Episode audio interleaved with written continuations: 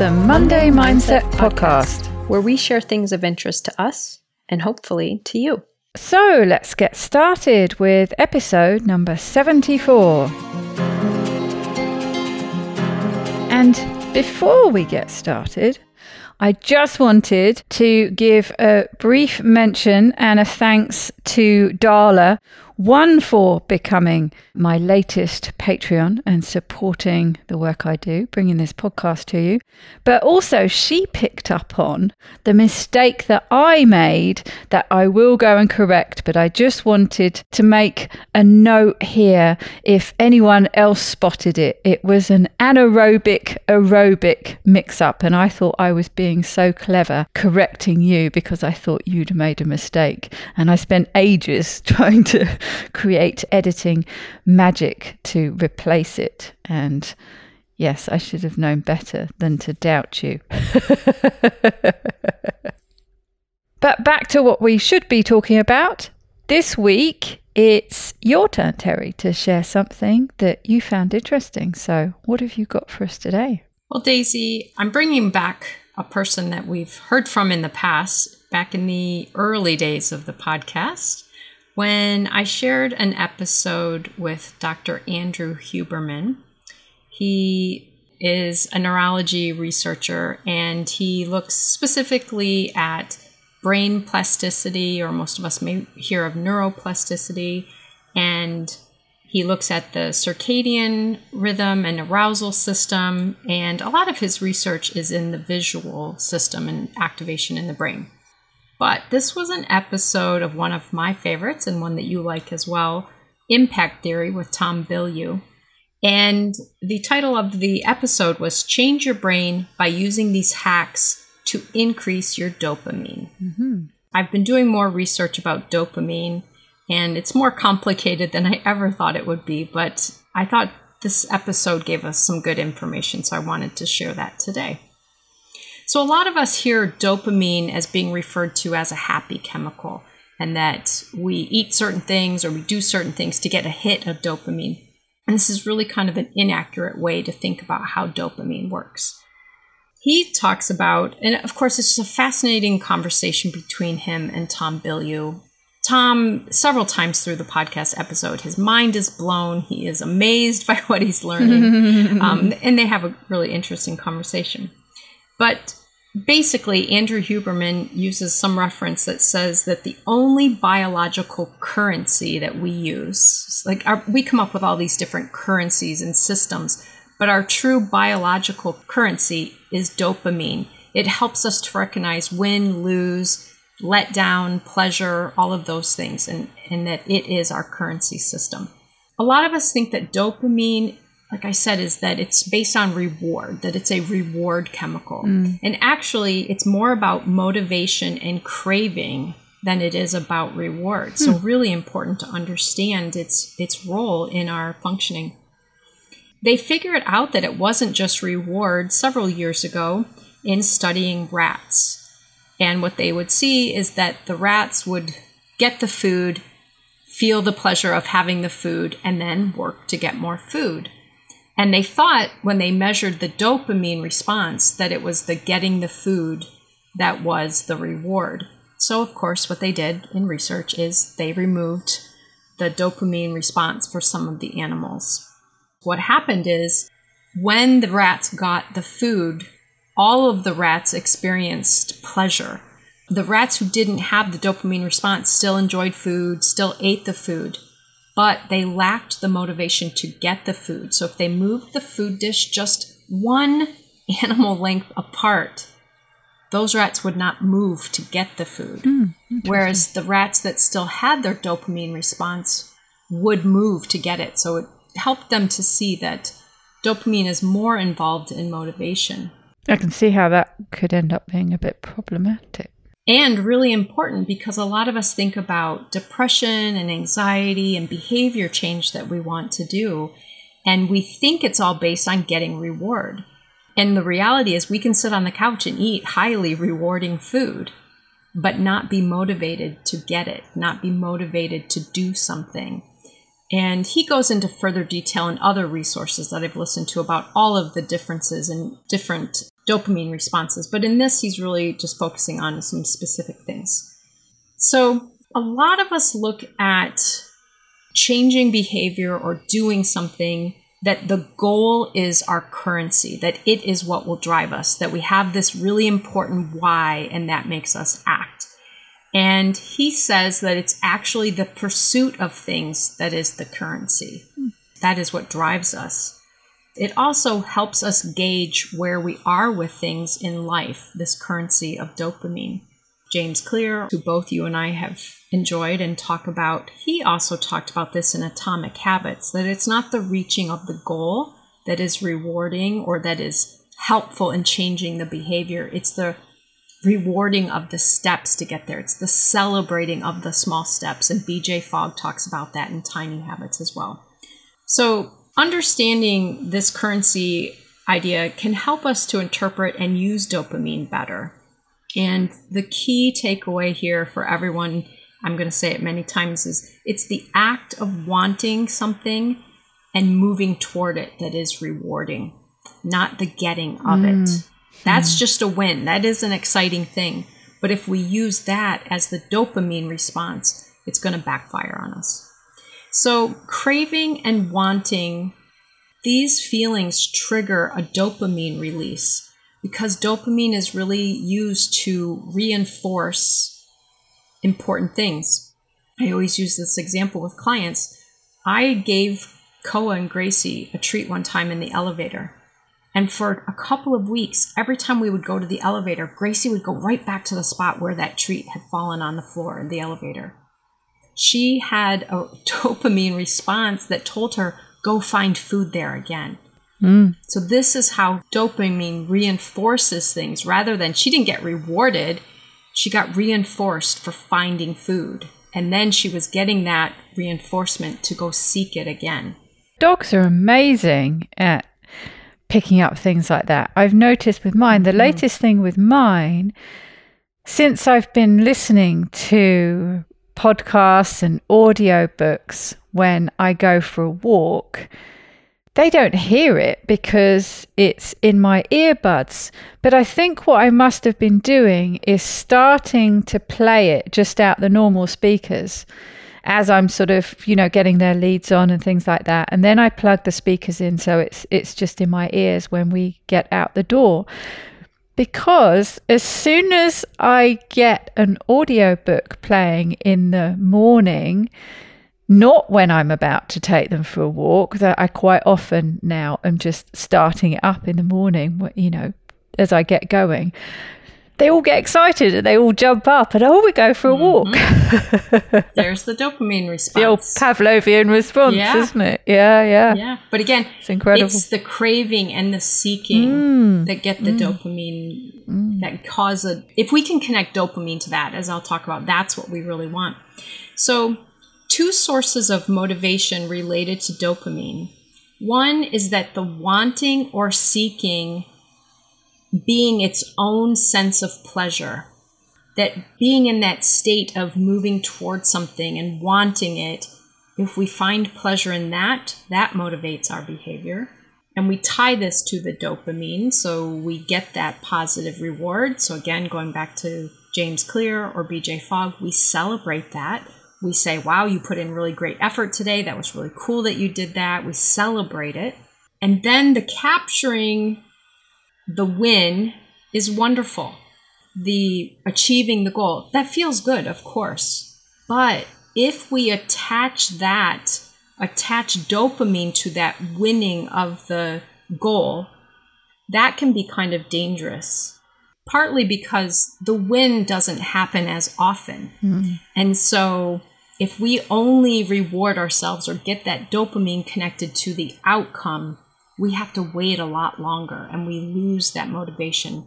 And that'll make a little more sense as, as I share some more things. Um, but it actually can backfire on us. Partly because, let's say, for example, most of us have probably experienced this around food, but there are lots of examples we could use for this. What happens when, let's say, for example, you or I decide we're going to eat some cookies, and we start eating the cookies and they taste really good. But we've been anticipating how amazing these cookies are going to be because we don't really eat many cookies anymore. And so we eat them, and it's a little bit disappointing because it's not as rewarding as we expected it to be. Mm. He refers to this as the dopamine reward prediction error.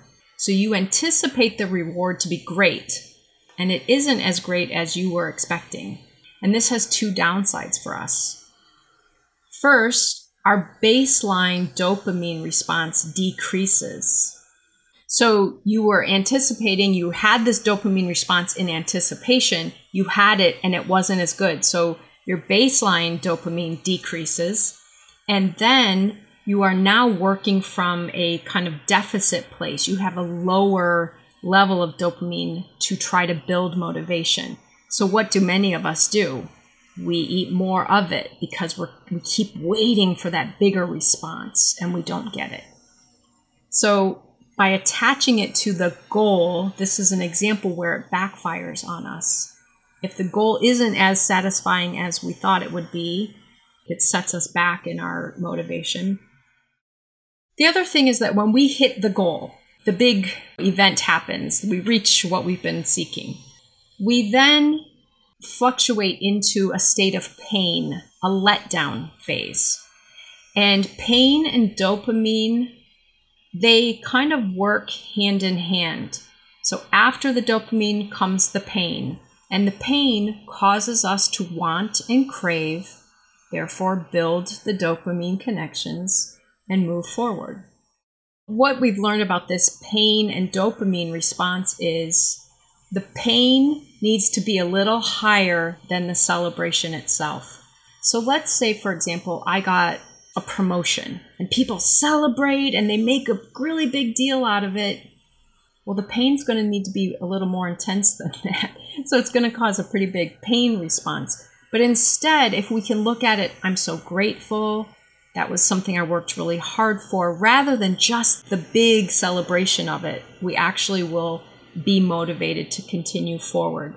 Because what happens is the pain follows the dopamine of the big celebration, the letdown occurs, we lower our dopamine response. Now, what some of us do is we instantly want to seek the next step. So we go from one high and we, we start seeking the next high right away. This gets us in trouble. We actually need to accept that there's going to be a letdown.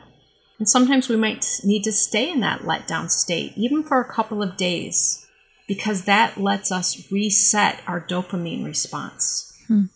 And then we can start connecting it with the craving and the wanting and start building the motivation again.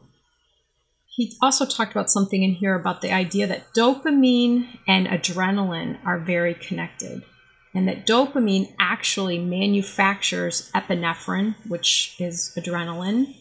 And so by having this dopamine response, we get more adrenaline, we get more drive to keep pursuing this thing that we're working toward. Very important, though, again, that we let the scale reset with time of not pursuing something so that we can build up that process again. And they go into some examples of Tom talking about he owned the company Quest, which makes um, low carb bars and mm. chips and different things. And when he sold that business, it was a huge business and he had 3,000 people working for him. And he sold it. And the next day, he went to work for Impact Theory. And it was a small company just starting out. And some people wouldn't be able to handle that letdown. But for him, that's a very natural process because he doesn't get so caught up in the what's next. I have to stay on this high. He's used to the idea that, okay, starting over, but another high is coming. So he does still feel the motivation. So, again, just to kind of repeat this, a big peak in dopamine tied to the win sets us up that it's actually better to temper that a little bit, allow for the letdown, expect that the letdown comes, knowing that that's going to allow us to ratchet it back up and get on that dopamine trail again. but we have to let the letdown happen. The up and down of the dopamine and the pain response is always more effective than staying up there with the higher dopamine response. Mm. And this is confusing for us because we like the dopamine response. We want to stay in that place, but we actually need to let the letdown happen. He also talks again about the pain and pleasure principle and that understanding that how much pain and how much pleasure we can experience are correlated. So, how much pleasure you can experience is directly related to the amount of pain you can experience. So, if you stay, again, too much on that high, you have nowhere to go, and it actually decreases over time. It loses its effect. He then talked about something that I thought you would be interested in, Daisy, because he used an example of cold water mm-hmm. and the cold water swimming that you've talked about. So he talked about this pain and pleasure and a couple of studies that he looked at.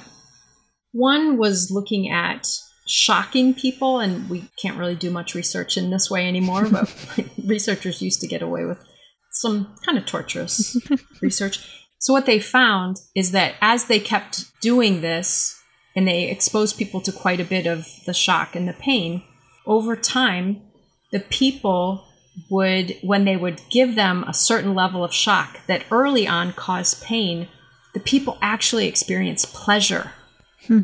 because they began to associate the two and they knew relief was coming when the pain came, and the relief would also bring pleasure. So here's the study about the cold effect. So, an ice bath, even as short as just a couple of minutes, increase dopamine for the next two and a half hours up to 250% above the baseline dopamine. Wow. But the important thing about this, the way often this has been misinterpreted, is then people take away from this cold water activates dopamine. That's not actually the proper interpretation, according to Andrew Huberman. He says it's not because the cold activates the dopamine, but the pain of the cold does. Pain activates us to get dopamine going again. This is why that principle of pain and pleasure is so important. Most of us want to avoid the pain. Yes, I'm trying to get my head around how that works then. Where are you getting the pleasure that you're getting the pleasure in the relief from the pain. Correct. Hmm. And once you've broken the dopamine, not in this example of the ice bath, but in like achieving a goal, once you've already got dopamine going, you kind of need to break out of it and reset mm. because you can't keep just adding more. You're not going to get more benefit. So you need to come back more to that let down place of pain response because that then allows you to start the motivation and connection to, to dopamine again. So, in this example, the pain caused by the ice bath, the relief of it shoots up the dopamine quite a bit, obviously, at mm. 250% over the next two and a half hours. So, this is an example where we just misinterpret mm, the findings. Mm.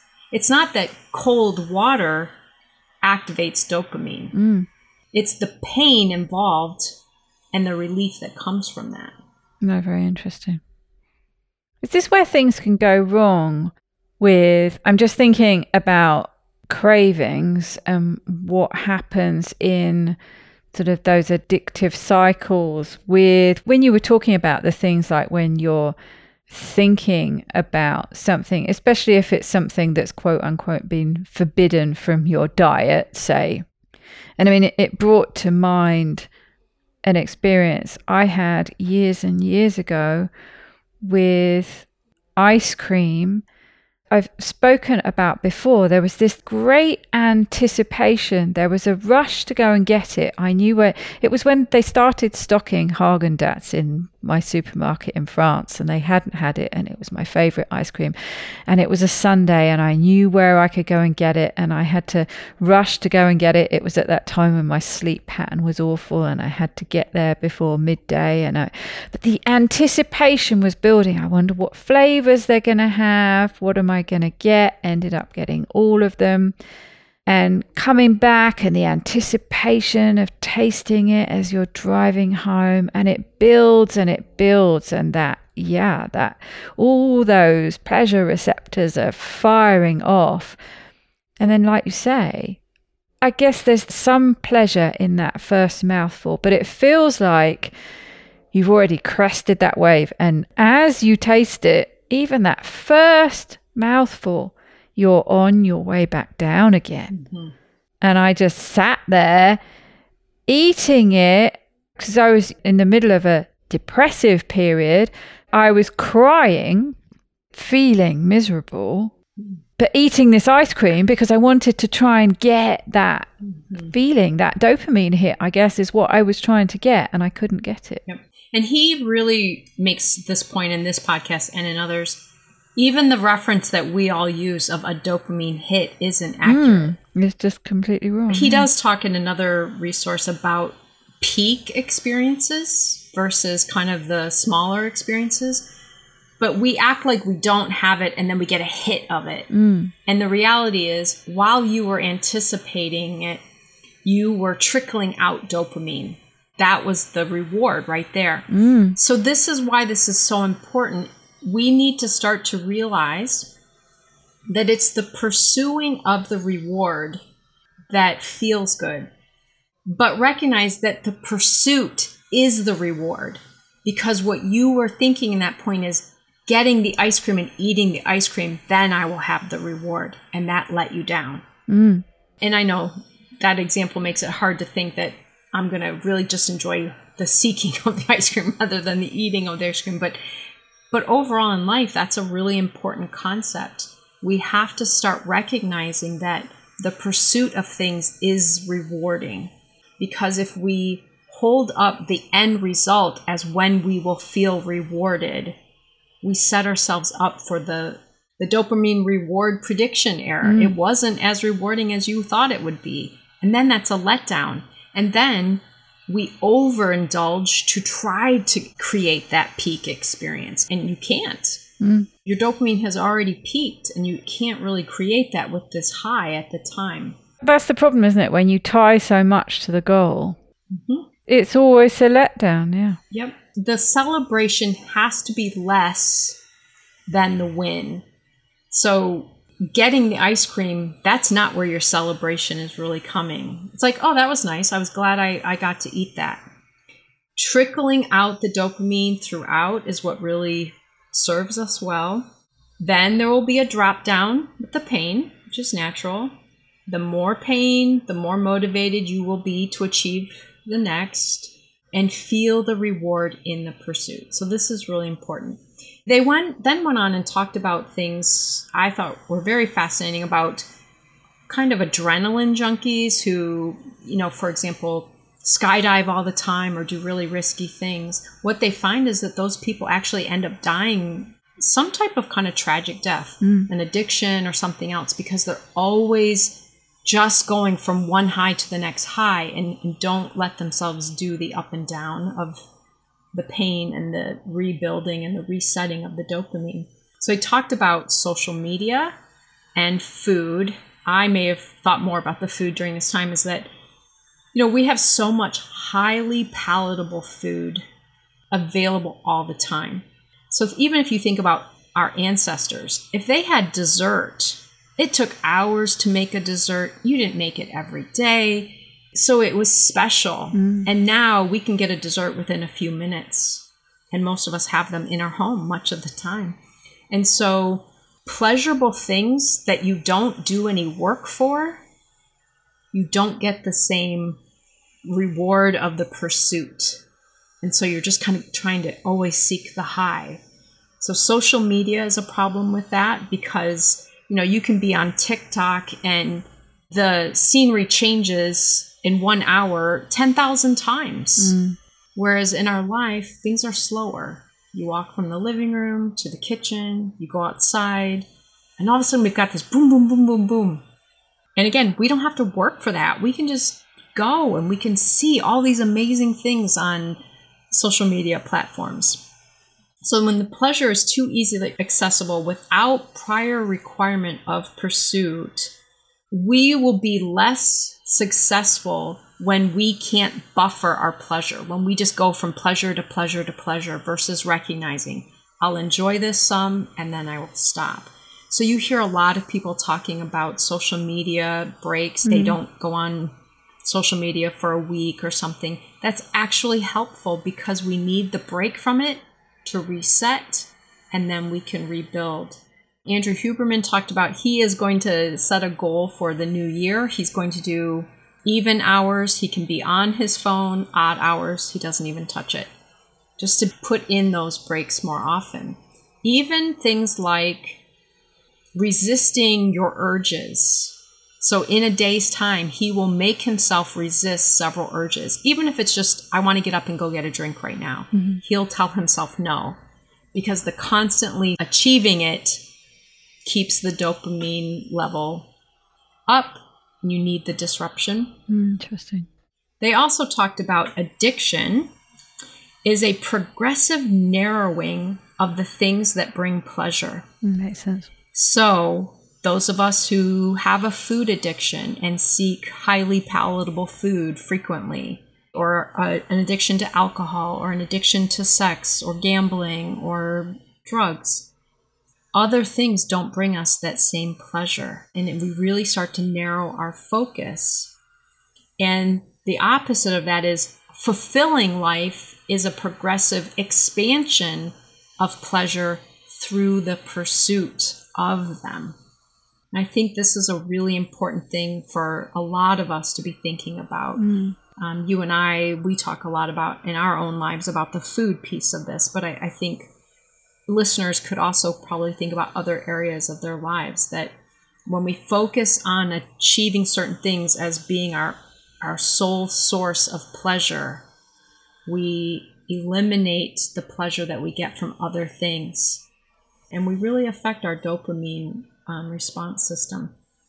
They went on and on. I mean, there were so many interesting things. I'm not even touching on some of the topics they talked about. They did talk quite a bit about um, sex and interestingly, things about things such as um, a man can smell a woman's changes during hormonal times, and a woman is more attractive to a man pre ovulation.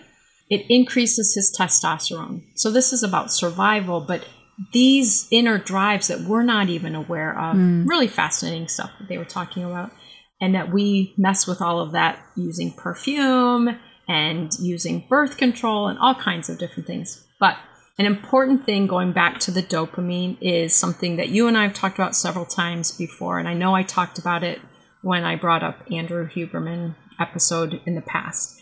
And that is bright light at night. when we have exposure to light between the hours of 10 p.m. and 4 a.m., it actually has a negative effect on dopamine.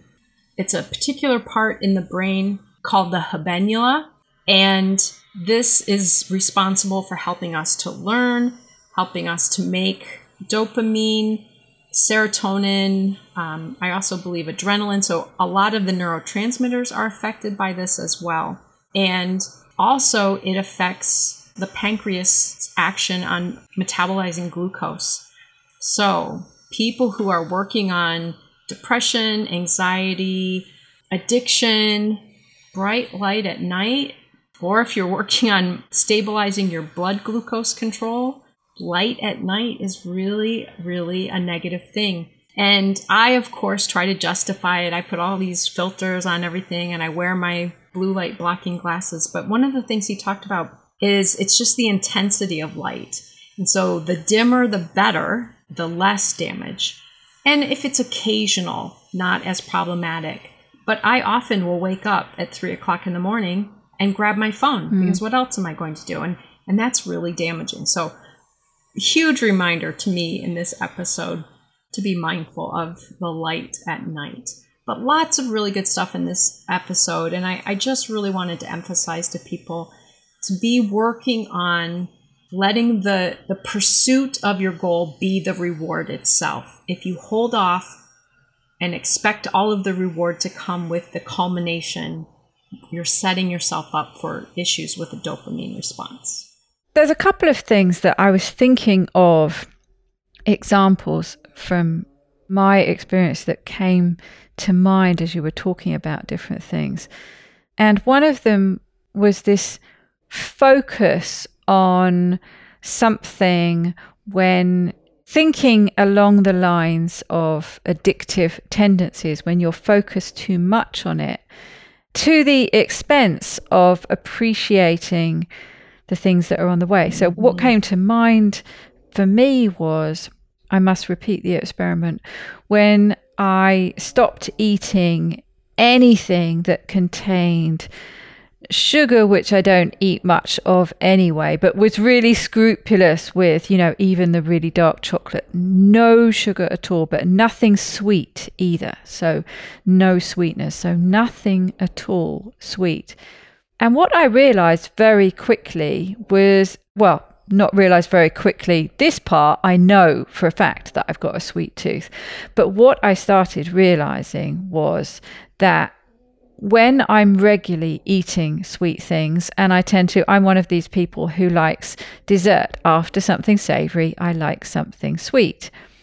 But what I was finding was when I gave up that I started appreciating the food that I was eating before I would get there. And I realized that my focus was so much on that sweet treat, whatever it was at the end of the meal, that I'd often almost not even take in or realize, certainly not appreciate mm-hmm. what I was eating. When I suddenly took that element away, it wasn't there. I knew it wasn't going to be there. This is all I've got, what's on my plate in front of me now. There's no sweet treat at the end of it. All of a sudden, slow down a bit more and actually appreciate the savory food that you're eating. Mm-hmm. It just seems to refer back to that thinking about the the getting there, the process, the progress towards something, and sometimes sort of taking that goal away. It also just just brings to mind that I've mentioned so many times the whole reaching my weight loss goal. You know, I had this very fixed, very specific weight loss goal. And yeah, it was a complete letdown when I got there. Mm-hmm. It was such sort of hard work getting there.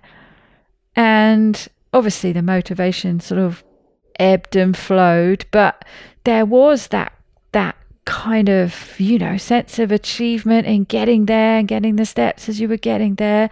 And when i got there it was yeah it was a complete letdown.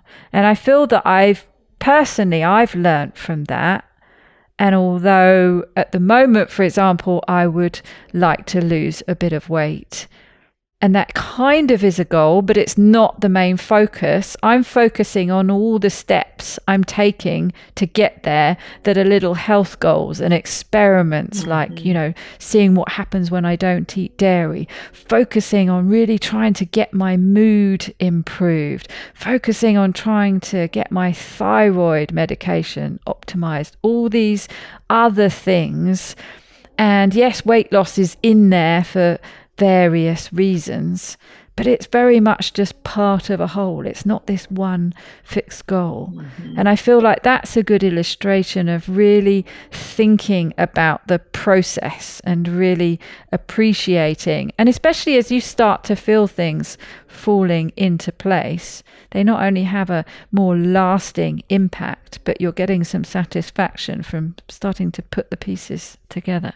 It's actually one of the reasons in my work with the fasting method that I, for so many people, I don't think a specific weight loss number or a mm. specific mm. goal by a certain date serves us very well. No, not it, We lose our motivation with it. And even if we can keep the motivation up and, and achieve the goal, we then have little motivation afterward. Mm. And I think looking more, as you said, at the bigger health goals and so maybe one of your health goals is to be at this weight. But when that goal is achieved, you still have other health goals you're working on. So there's no reason to stop. There's no reason to settle back into a different place that, you know, kind of gets you into trouble again. So I think the whole concept that I just really wanted to emphasize is thinking differently about dopamine. Because I think we've all been thinking, I get a dopamine hit from that. That's why I do it. Mm and maybe reconsidering we have more influence on how we're using dopamine than what we probably have thought. Yes, because you talk about we need to attach it to this rather than that, like we have a choice. So, do we have a choice? What's the trick there? Is it to start thinking actually about more where dopamine comes from and focusing on that? You know, it's all very well saying, yes, attach it to this rather than attaching it to that, but isn't it to a certain extent just an automatic thing? Or is this something that we can change? a bit like, you know, the whole neuroplasticity concept. I think definitely from listening to this episode, I think we definitely can affect that. And it's by what we're prioritizing, what we're putting really out there as what are the pieces of this that we will celebrate. If we only focus on the goal and focus on celebrating when we reach the goal, we're not optimizing our dopamine use. Mm. Whereas if we can switch over to the focusing on the process of getting where we're going, because we'll always have somewhere that we're going. So we will always have reasons to keep a dopamine response in line and go for the pleasure and the pain, you know, the reward and the letdown. So I think it's super important that we start to shift where we're placing our emphasis, how big we celebrate the outcomes versus how big we celebrate the process, the journey. Mm.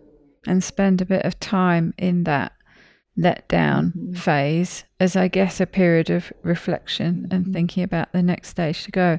Well, I feel quite good about this episode because I feel like I'm kind of getting to that place, albeit maybe via the hard way. Mm. I feel like I I have uh, not necessarily knowingly learnt some of these lessons already because it sounds like I've been changing my behaviour a bit mm-hmm. in the right direction.